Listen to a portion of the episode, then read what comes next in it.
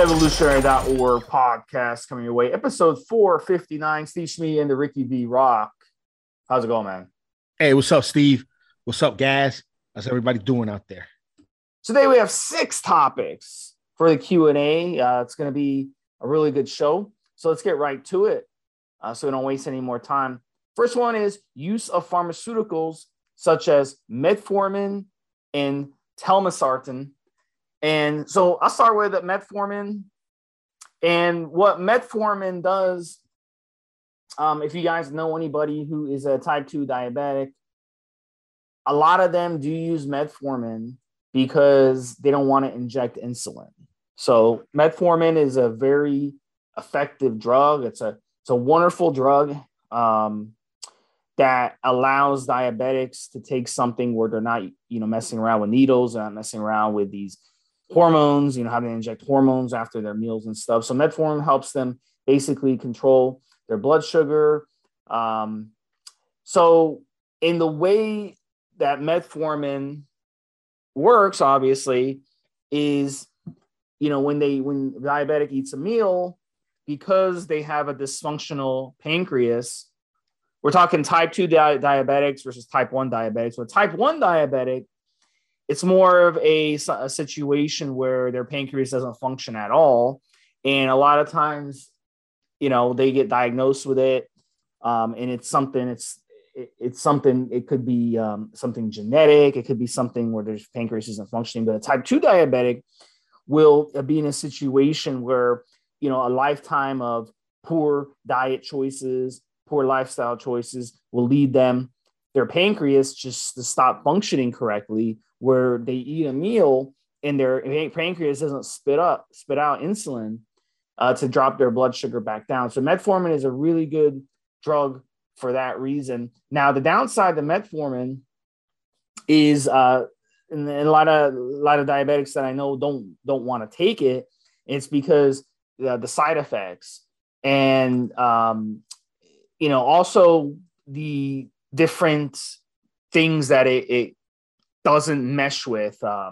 It can be a really big deal if you take metformin with another drug, or you take it with alcohol or something like that. So you really have to watch out. And then a lot of people too, they complain about issues with gut issues when they take metformin. I know someone I know, they had complained about diarrhea. There's constipation that can come out. It can really throw off your bowel movements. It can give you a lot of gas. It can give you bloating and all this other stuff. There's also things with dizziness and being tired and lethargic. So there's all kinds of side effects associated with it. But why are we talking about metformin? Metformin in bodybuilding.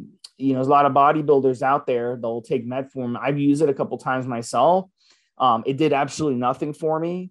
But I think what happens is, and the reason metformin is used at the pro bodybuilding level is they're running so much human growth hormone that using metformin with the human growth hormone kind of makes sense because it can kind of help control your blood sugar issue. So I don't think it has a place in if you're a normal gym rat. I don't think it has a place for you. But if you're at the professional level, I can see where it has a place, just like insulin, just like how insulin has a place at the professional level. So my advice, if you're listening to this, and 99% of you that are just regular gym rats, you like to, work out, you like to use steroids here and there, don't mess with metformin, because anything like this, any type of drug like this that you're throwing in your body that can fuck with your bowel movements is not something that I recommend. Rick, what are your thoughts? So metformin has been legitimately used by bodybuilders to improve the way they look. There have been studies on metformin and fat loss. Some studies have shown metformin to be very favorable in fat loss. Other studies have said it's not as good for fat loss unless you're like obese and in danger of developing diabetes. Metformin usually is given to guys with type 2 diabetes, even though some people with type 1 have also been prescribed metformin along with the insulin. but for the most part is usually a type 2 diabetes drug. Could you as a bodybuilder benefit from metformin? Look, the only guys who should be using, or I think should even think about using metformin for bodybuilding purposes, are if one, your doctor is telling you, you got to take metformin, and then you also happen to bodybuild. So there you go. And two, if you're competing and you have a coach and it's part of your coach's regimen. I remember one particular girl I went out with for a while, her coach had her on metformin going up to the show, and this girl's won a lot of stuff. So if you have a coach and he's telling you how to administer it, or if your doctor says you need to be taking it, then by all means. But if not, I'm one of those guys where I don't like taking a lot of pharmaceuticals for fat loss, for weight loss. I think taking steroids and SARMs to preserve your muscle mass as you're dropping body fat, pretty good. That's very hard, unnatural to do. But to just take a drug to help speed along fat loss when you could just eat less and train a little bit harder, I'd rather go with a little bit more pain, keeping the fork away from my mouth and getting rid of calories that way, than, you know, add a drug for fat loss. And when I do take something for fat loss, I'll usually take supplements, over-the-counter supplements. The over-the-counter supplements that we have today for fat loss, the over-the-counter supplements, hear me out, guys, that are available over-the-counter today are very, very strong. And you don't really need to look deep into pharmaceuticals and synthetics to get anything better than what you have out there today, if you combine it with good diet and good responsible eating. So taking a good stimulant to help, you know, keep you going even on a caloric deficit, to help curb appetite some, like my N2Burn product, you guys can pick up from need2buildmuscle.com, or also taking a nutrient partitioner instead of something like metformin. N2Slin, you know, metformin, you need about 500. Some guys will take 700, 1,000 milligrams a day. I make a product called Entuslin. And yeah, I mean, it takes about 7 different ingredients all coming together to create a better response for guys looking for fat loss and an improvement in the way they look. And, you know, it's a loaded product, and you have to take about 2 to 3 capsules before each meal.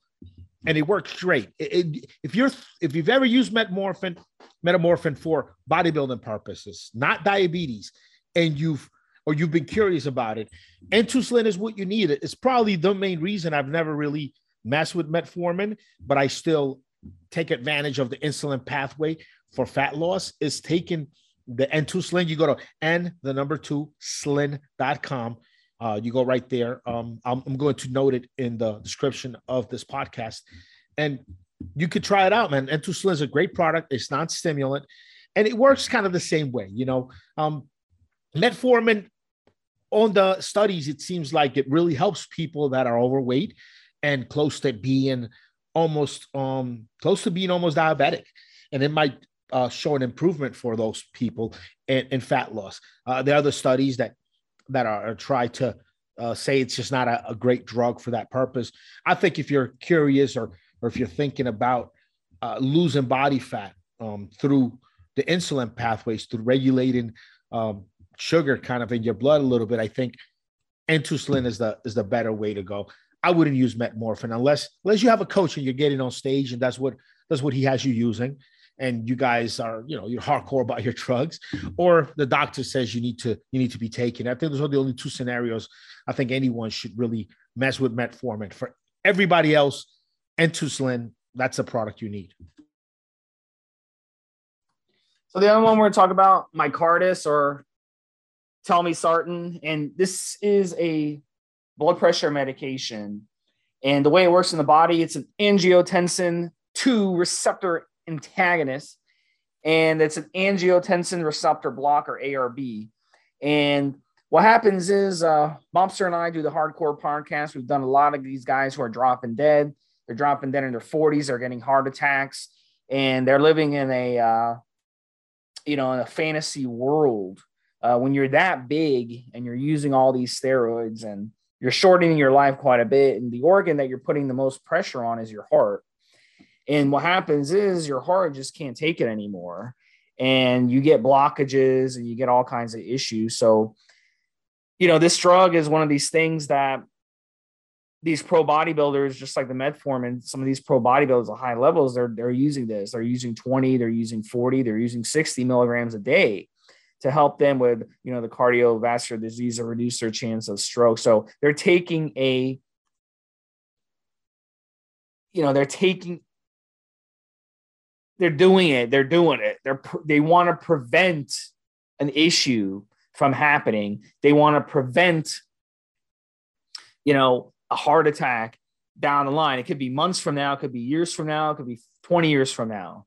But all this is taking effect. It also can help with insulin sensitivity. It can help with cognitive function, obviously cholesterol levels, HDL cholesterol levels. So these numbers, you know, they get all wacky when you're running a bunch of steroids and you're huge and you're bodybuilding. So that's why they mess with it. Anything you want to add on this one, Rick? It's not something that you should need. If you're using anabolic steroids responsibly, it's not something you should need. But I can't fault someone for wanting to take a proactive, you know, doing something proactive like this. If you're a guy who's really, really, really big, you're a really, really big guy, and you're using a lot of anabolic steroids, it might be a good idea to sit down with your doctor and discuss it. You know, and discuss, hey, maybe I should take something that can prevent an event from happening, because preventing a stroke or a heart attack is a lot better for you than actually waiting till you have a heart attack and then having to have surgery, because it's not the heart attack that is the worst part of a heart attack. It's the aftermath. Because after you have a heart attack, it can take you a year, 2 years, 3 years, 5 years, where you just don't have the energy you did before. And you're not going to be able to work out the way you did before. And you're definitely not going to be able to use anabolic steroids the way you did before.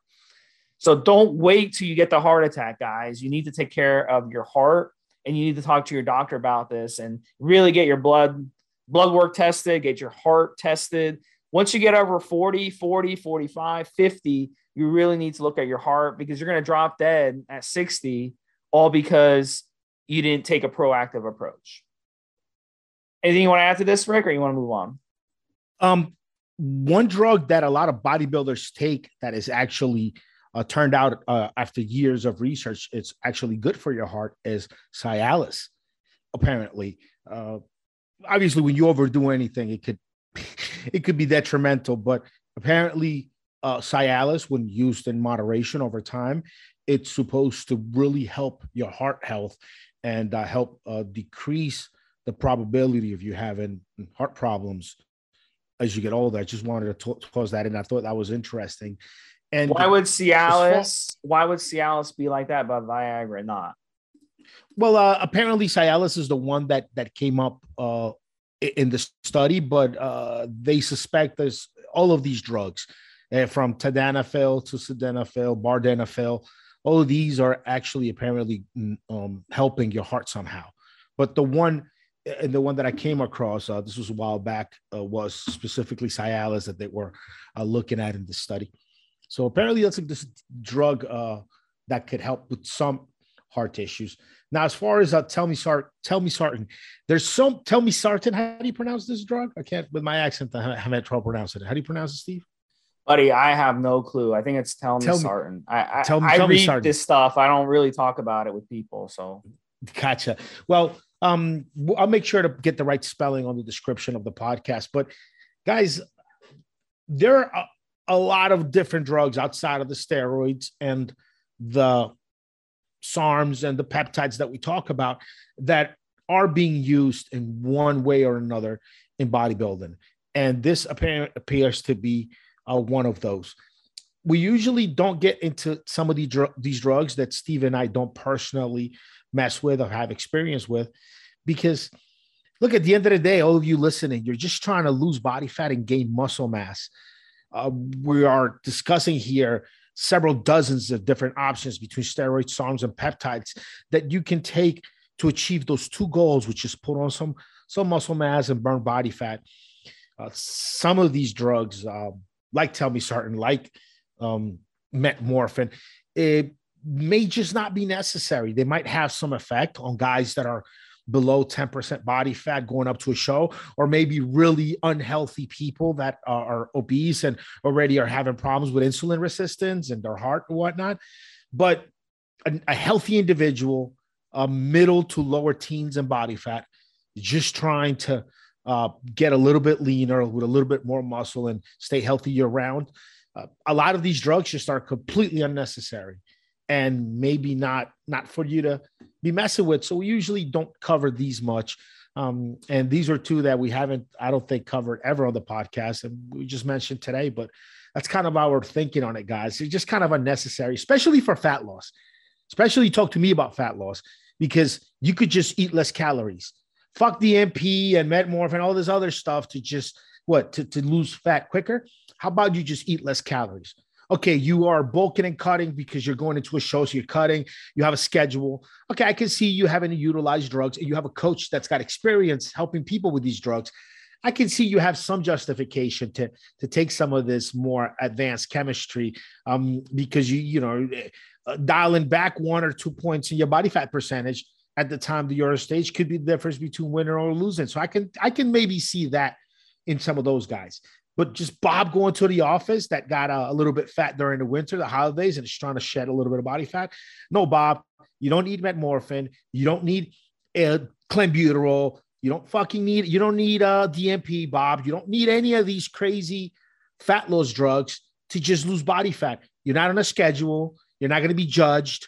Oh, you just take your time, eat less, more cardio, definitely pump some anabolics so you don't lose muscle mass as you're cutting the fat, but really cut the fat with training and dialing back on your calories. And then you don't need any of these real crazy drugs. N2Slin is a great product to take before every meal. It's definitely going to give you some of the better benefits that people who are looking at metformin for fat loss is going to give you the better benefits of it without any of the other unwanted sides, because metformin is really a drug being given to folks with type 2 diabetes.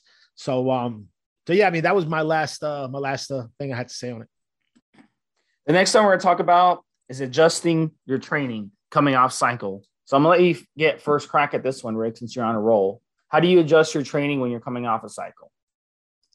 I think if you do it right, your training will just adjust itself. Meaning you'll be at the gym, you'll get in there, you'll try to do your regular workouts with your regular weights and your regular repetitions, and you just won't be able to. You know, you'll reach failure earlier on than you did at the middle of your cycle. You're going to be way more tired in between sets. You might need a little bit more of a rest in between sets, and you're just going to notice it, you know, unless it, you know, it's been your first 1 or 2 cycles and you are, and you've been training for a really long time. Most of the time, you're going to notice a noticeable difference between your strength, your recovery time in between sets, your recovery in between workouts, and your output. There's that. I mean, it's the reason these things are illegal, guys, in every sport out there, right? You're going to notice a difference. So if you're really doing it right and you PCT properly and all that good stuff, you'll be just as motivated, just as ready to get in the gym as you always were on cycle. I mean, you'll be fine to get in there. You using my HCGenerate product during your post-cycle therapy, you're going to stay motivated. You're going to stay ready to go. But when you're finally pumping out repetitions, pumping out volume, putting an intensity into your workouts, you're going to notice the lack of the androgens. You're less repetitions, reaching failure earlier, maybe having a take a few pounds off the plates, maybe needing a little bit extra time in between sets, maybe being way more sore after a workout or for days longer than you were otherwise. Your training adjusts itself, and you shouldn't, you know, maybe I've said something different before, you know, adjust your training when you're off, and it may not be a bad idea, but the kind of mental state that I'm in right now, I think you just hit it hard, keep bursting through. and your training will adjust itself when you're not on the androgens, but you should still try to push, make it then a mental workout, more so than just a physical one, a mental workout to get the same kind of reps, get the same kind of intensity and weight and volume of a workout. And even when you're off the sauce and now you're not just working your body, you're working your mental state as well.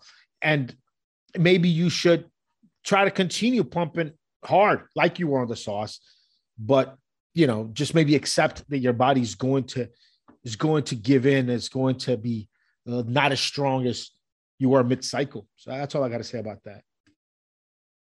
It depends on what you're running. But I mean, let's say you're running trend. You get to the level and you want to run trend, which is a good 5th, 6th, 7th, 8th cycle, okay? You don't want to run trend the first 3 cycles you run, obviously, okay? And this is one of the reasons you shouldn't, because when you run trend, your strength is going to go crazy.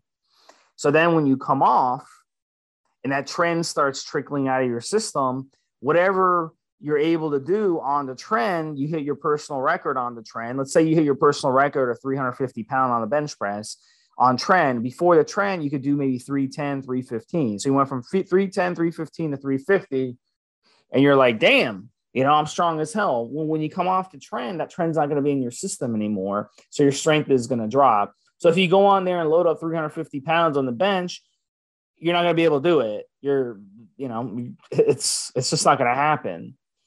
So, I mean, it's one of those things where, like Rick said, you have to adjust to it. You have to understand that. So this is why when you do, when you weight train, and we're going to talk about weight training and, you know, a little later on in the show, we're going to get more into weight training, but it's a good idea when you're weight training to start at a lower weight, you know, a certain amount of reps, 6 reps, 8 reps, 10 reps, 12 reps, whatever. And you can kind of gauge how many can I do in any person. Okay. I understand some people out there, they don't have that brain functionality. Okay. And I'm not saying it's not as an insult, but what I mean by that is some people just can't follow what they're doing. So I say to you, if you're like that, okay, for whatever reason, you're not aware, like you should be able to know how much can I deadlift, how much can I bench, how much can I squat? You should know all this. How much can I curl? You should already know this, that I can curl this much weight for this many reps. It should be ingrained in your brain. But let's say you're one of those people, you just can't remember these types of things. Maybe you can't remember numbers. You know, some people are just can't. It doesn't make you dumb. It just, some people are more talented in different ways. So in those situations, write it down. You know, you should be able to write this shit down. This way you can kind of track, hey, when I'm on trend, I can do 350 for 3 reps. When I'm off trend, I can do 315 for 3 reps. So now when you come off the trend, you know, you should realize, hey, I shouldn't be loading. You know, I should warm up. I shouldn't be throwing on 300 pounds on the bench right away. I should probably throw on 250 and work my way up and see, you know, do I lose everything and go back to 315, or do I lose half of it and now I can do 325, 330? So you really should know this shit before you're going to do it. It just boggles the mind when I see, and let's be honest, Rick, it's usually the young male demographic in the gym. They're usually, you know, usually they get in, they're in groups of 3, maybe 4 guys, and they throw on a bunch of weight on the bench press or on a squat or whatever. And they just look like fools because they can't do the weight.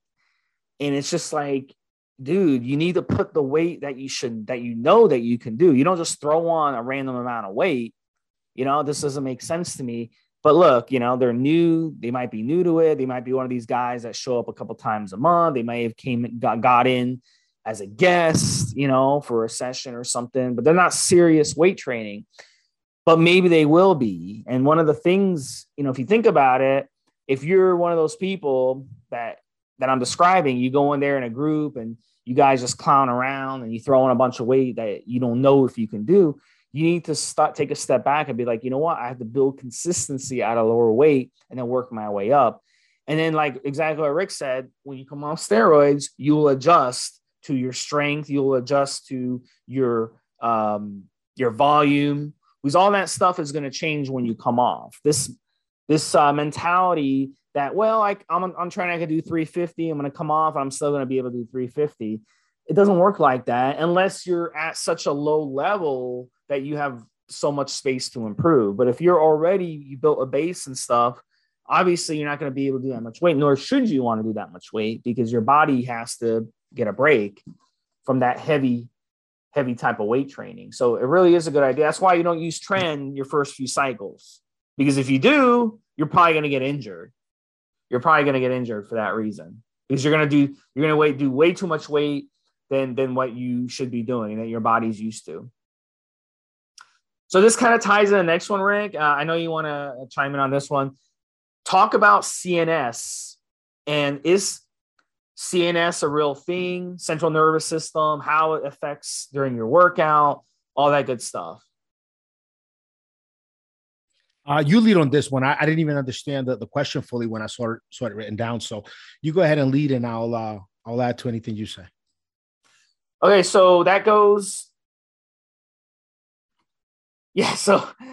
So central nervous system, we hear this word thrown around a lot. And that's the part of the nervous system that involves your brain and spinal cord. So when you're really like working out hard, you get these terms that get thrown out, adrenal fatigue. I'm sure you guys heard of that name before.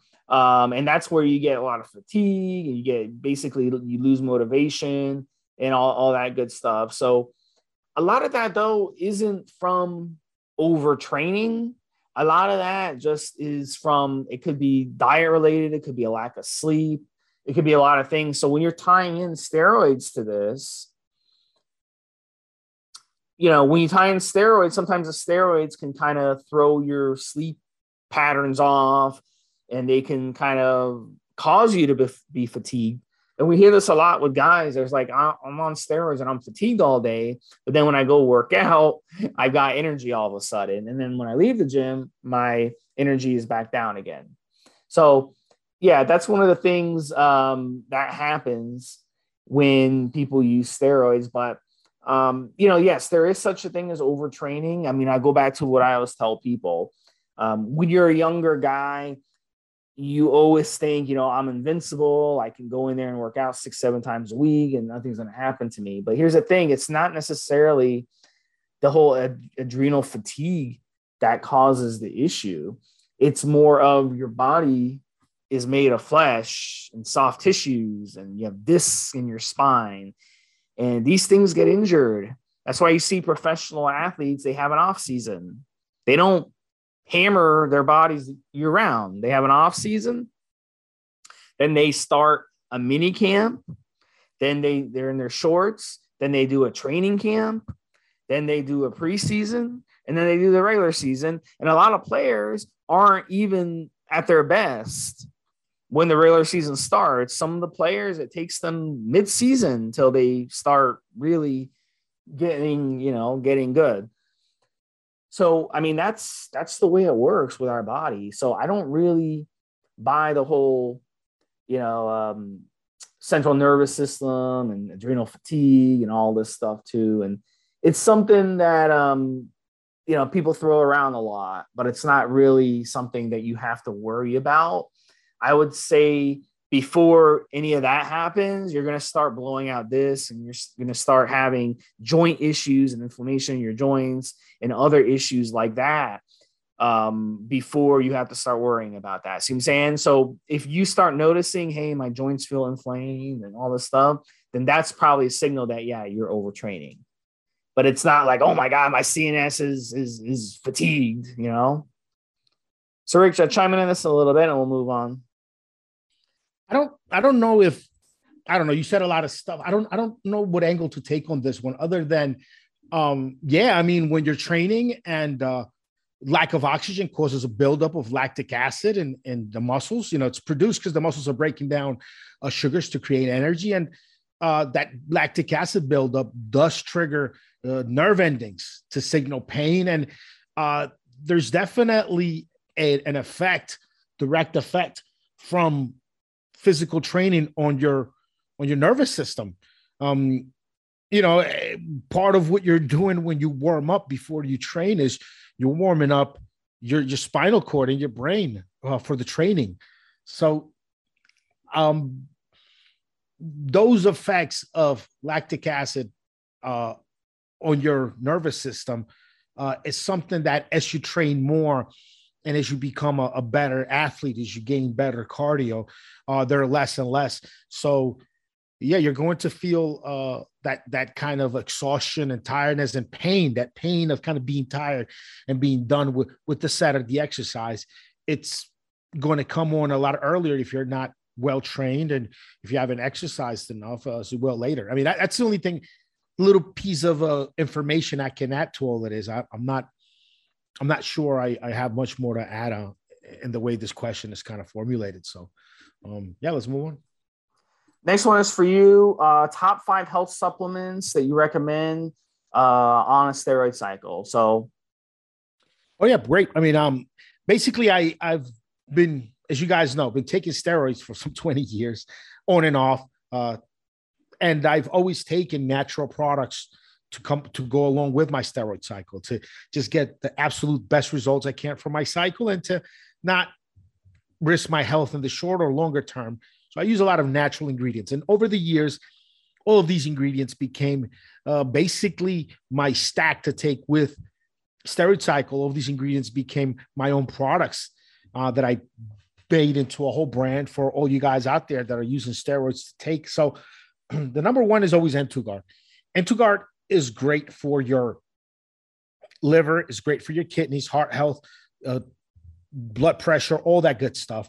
If you take N2Guard, you're going to see some really good looking blood results on all of your blood tests. So N2Guard would be the first one. And that I would take while I'm taking injectables, while I'm on orals, when I'm off of everything. There's a cheaper option to N2Guard I sell in my store called 3D Multivitamin. And that one's great, very inexpensive. It doesn't have some of the organ support stuff because it's mainly a vitamin to take when you are not training that hard, when you're not on steroids and training like crazy. You take this multivitamin. It's a good multivitamin just for someone who trains hard, is an athlete, but is not taking steroids at the moment. And if you are taking steroids, then you step up to N2Guard. And that's probably my number one, is that multivitamin, multimineral. I don't think anyone should shoot any steroids unless they're taking a multivitamin, multimineral, and taking care of just any possible deficiencies in your system before you even start adding something else on there, like anabolic steroids. Second to that is N2Generate or HCGenerate. You guys can go to hcgenerate.com.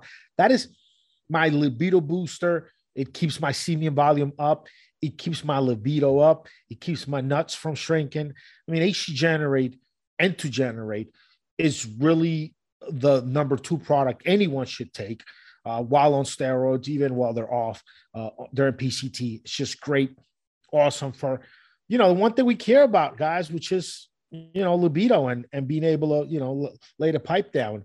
What's the point of getting lean and mean and getting a lot of attention if you can't lay the pipe down right? So N2Generate, HCGenerate, always been the one that helps me make sure that I'm laying the pipe down right. So number one, always multivitamin, multimineral, in this case, N2Guard for steroid users too. Something that makes sure your libido is always strong, no matter what you're taking, whether you're on or coming off of the steroids or been natural for months, N2Generate. Number 3 in that stack has always been N2Slin. Go to n2slin.com. N2Slin, just take it before every single meal. It's just a nice, easier way to put on more muscle mass, make it easier for you to lose body fat, and really do it in a nice, kind of easy, effective way by using the insulin pathway. You can take Entuslin by itself. You can take it during cycle, off cycle, whatever. You can take it for months on end. It's just a great, great product. It kind of helps shift that balance in the way your body uses carbohydrates to, like, if you were one of these guys, really great genetics that got really big and muscular off of carbohydrates, like some dudes out there we probably know. So definitely, N2Slin would be the number 3 product. Number 4 product from my store that I would definitely take every day, and I kind of do, is Cardazol. I'm now selling Cardazol, the banned nutrition product. It's in my store. Just go to need2buildmuscle.com and click on fat burners. Cardazol, incredible product, great for fat loss, great to keep your endurance up. I found it to be a really legitimate option to taking GW. a really legitimate option to take in GW.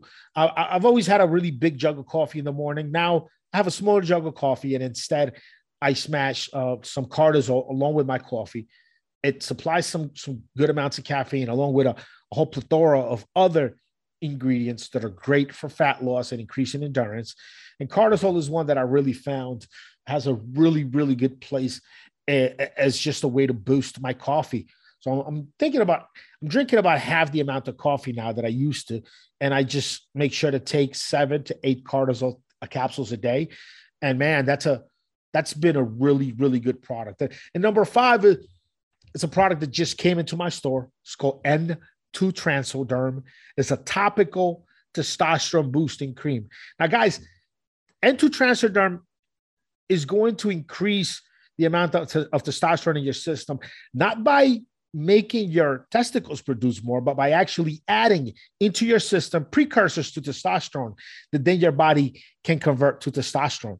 You apply the cream right on your shoulders, which is where the concentration of enzymes that we want to come in contact with the product, this is where they are, upper back, shoulders, and you could even use some under the arms, just below your armpit if you want to, if you're looking for mood enhancement. And man, is this a great, nice, strong product. You can stack it along with HCGenerate. You can stack it along with SARMs. You could take it along with fat burners. I mean, you could take this product along with any cycle that you're on, and it's going to add additional anabolic hormones to your system. So those would be the top 5 products. Why am I not mentioning products from other brands? It's because if something was really that good, I would just make it under my brand. And so I have. There are a couple of other honorable mentions I like to say, which I don't sell, but I buy from other brands. One of them is psyllium husk. Psyllium husk is great, great source of fiber. We should all be having a couple of scoops of psyllium husk a day. Also, liquid chlorophyll. Liquid chlorophyll deodorizes your body, makes you smell minty fresh.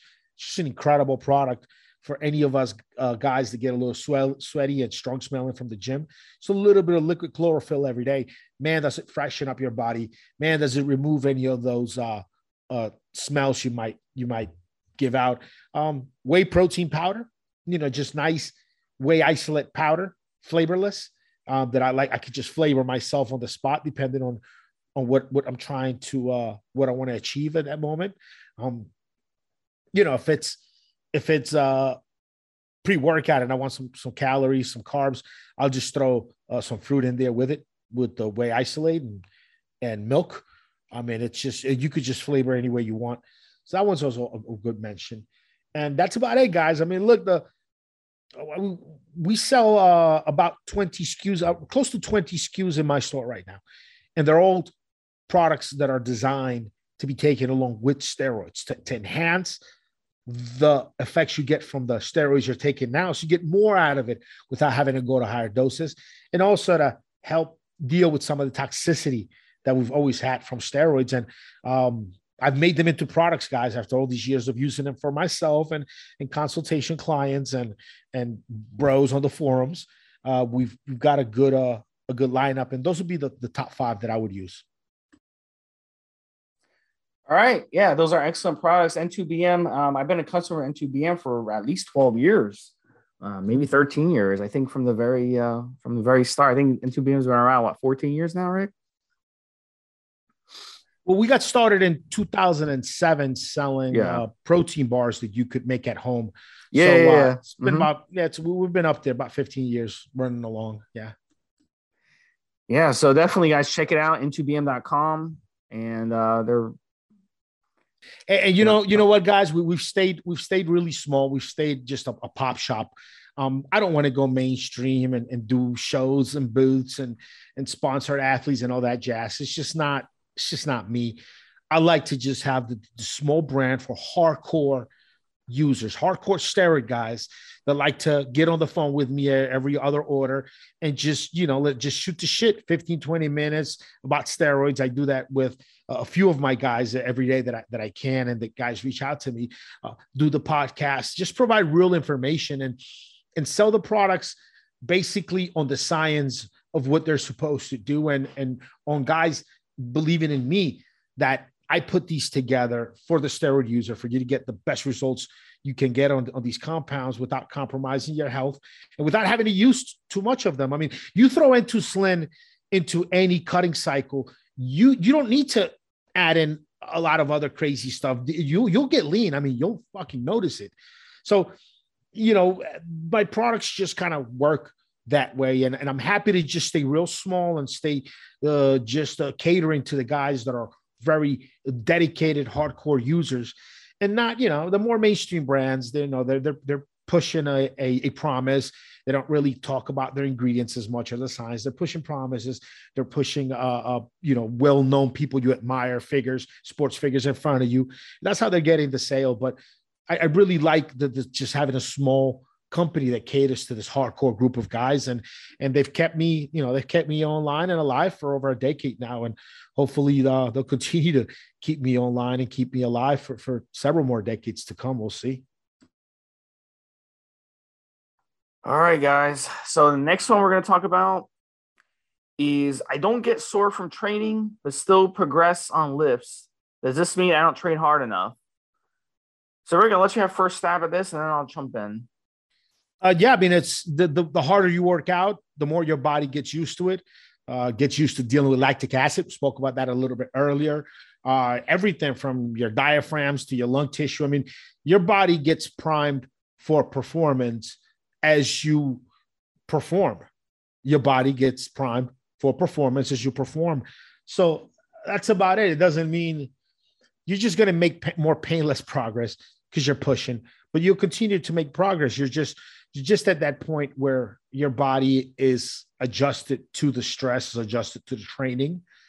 And that's about it. I mean, nothing much to say. Look, if you change your training program up somewhat, you'll begin to feel sore again once you are working the muscles in maybe little different angles or touching up on muscle fibers or maybe your current program is neglecting a little bit. You'll begin to feel sore again once you get into working out maybe your muscle in angles that you're not used to now. But once you've pat down a good routine and you're doing the same kind of exercises for chest every time, and you're running along the same kind of exercises for biceps every time, and tricep routine is the same one you've been doing for a little while, you just won't feel that pain anymore. You know, it just kind of goes away, but you're still making progress. So that's all I have to say about that. I think on this one, you got to remember what the objective of training is. Obviously, you go in there, you train yourself. Let's say you want to be a great ice skater. You go in there and you never skated before. You put on the ice skates, you go on the ice, and you're like struggling. You try to skate around one time and you fall on your ass. You know, then you get up, you try to go around again, you fall on your ass. You get up, you go around, you fall on your ass. And then you're like, okay, next time you go, you're able to make it around a couple times before you fall on your ass, and so on. So each time you go, you improve. And you push yourself, and you are doing it the right way. You're training, you're training the right way. You're doing whatever the proper thing, the proper way to become a better ice skater is. And then over time, you know, based on your genetics, you may become a great ice skater. You may never be a great ice skater. You may just be average.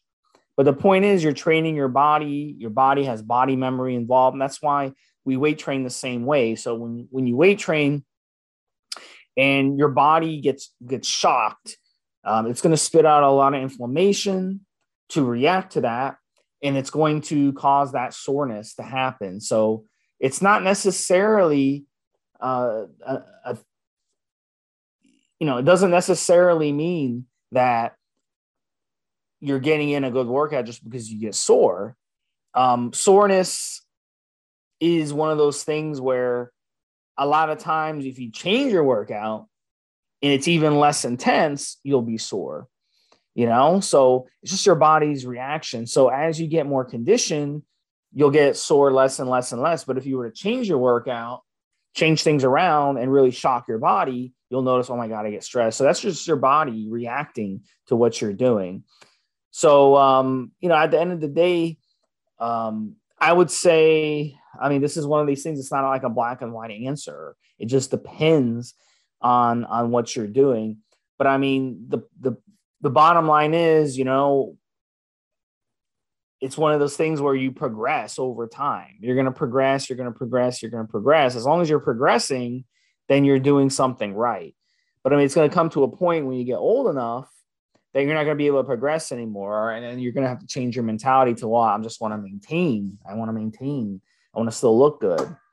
You know, it's not going to just keep being like a linear improvement throughout time. So yeah. So on soreness, what's the best way? Let's say you go get, you know, you get in a workout and you get sore. You know, I've tried everything over the years. The one thing that I believe in for soreness is sleep, good quality sleep.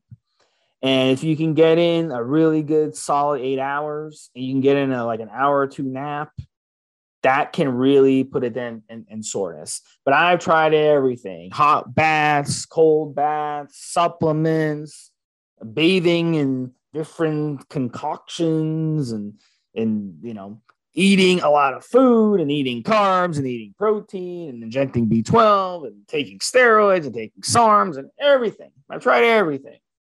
And nothing beats good quality sleep when it comes to conquering soreness. So that's what you got to do. If you're not getting good sleep, you're not going to recover and your soreness is not going to go away as fast. So definitely work on the sleep for sure.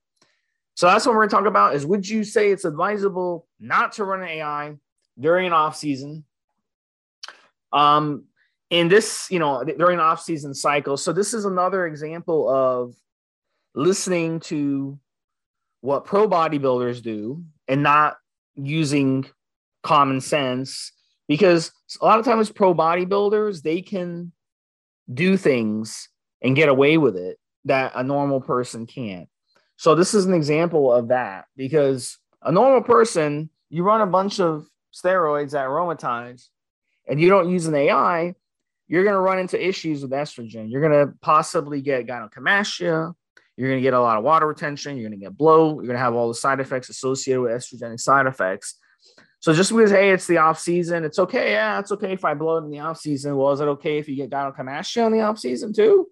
I mean, that doesn't make any sense. So my answer to this is no. My answer to this is I don't care if it's off season, in season, out season. I don't care what it is. Always keep your estrogen levels where they need to be, which is middle of the range. Keep it in the middle of the range, not too low, not too high.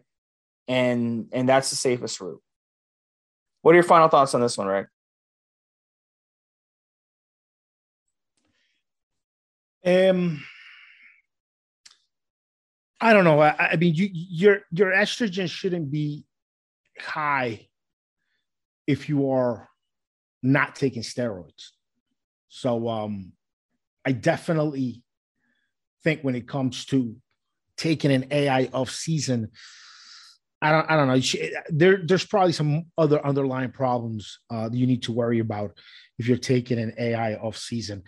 I've had to do it at times. I had some estrogen rebound from taking Femara ages ago, and I had to then take, after having finished out my cycle with Femara, I had to then take, months later, take Remistane because of an estrogen bounce.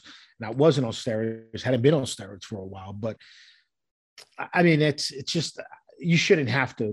You got to have you might have other issues at play if you're thinking, or if you're having high estrogen issues where you're not taking steroids.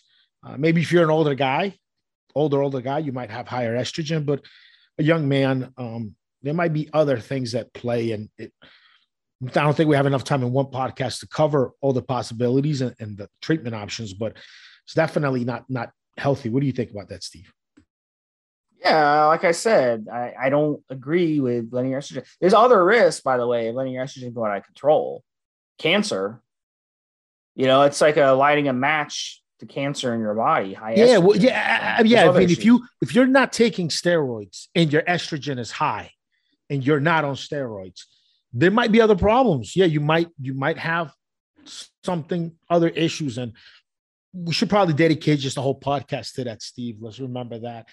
You know, what to do if you have high estrogen issues and you're not on steroids, or you've been on steroids at some time and now you did your PCT and now months later, you're having a rebound. Something think it's a real interesting one to do because there's a lot of different possibilities to explore, a lot of different things to look at in the blood work to really get to the bottom of it all. And it, I would treat the core problem before just throwing meds at it for the short term, in my opinion. All right, so that sums it up, guys. 6 great topics. This is another episode of Evolutionary Q&A, episode 459. I'll talk to you next week. Take care. Have a good one, Steve. Have a good one, guys.